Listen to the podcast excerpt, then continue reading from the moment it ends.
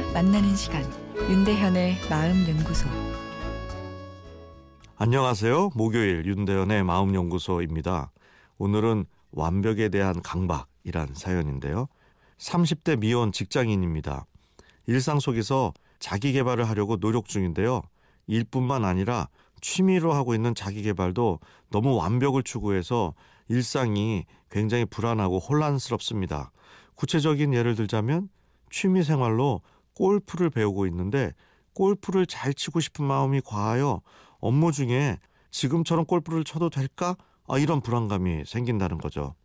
제 3자가 봤을 때는 너무 집착하는 거 아니냐고 하는데 저는 제가 손대는 분야마다 모든 이런 식이니 결국은 아무것도 오래 하기가 힘들더라고요.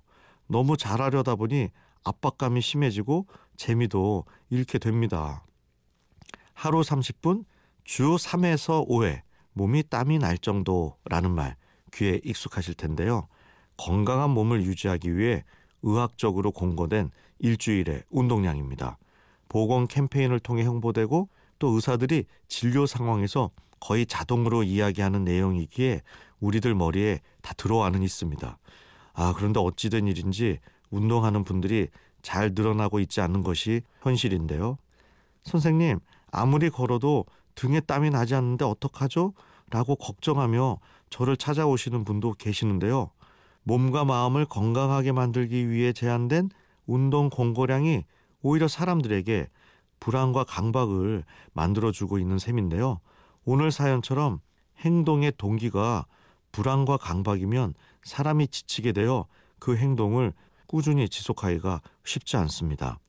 완벽하게 기준을 지켜 운동하려는 마음이 오히려 운동에 대한 동기를 꺾어버리게 되는 거죠. 운동을 혹시 숙제처럼 하고 계시나요? 라고 질문을 던질 때가 꽤 있습니다. 숙제처럼 하는 운동은 운동을 하면서도 스트레스를 받게 됩니다. 몸을 움직이는 운동은 삶의 수단이 아니라 목적이 되어야 합니다. 우리 뇌는 몸을 움직이고 자연과 호흡할 때 상당한 행복감을 느낍니다. 그 행복감과 몸의 움직임이 2차적으로 나를 건강케 하는 거죠. 건강을 위해서 운동을 하는 것이 아니라 나에게 행복감을 주는 운동을 하다 보니 건강도 찾아오는 것이 올바른 순서입니다. 운동, 취미, 그 자체가 삶의 목적이 되어야 합니다.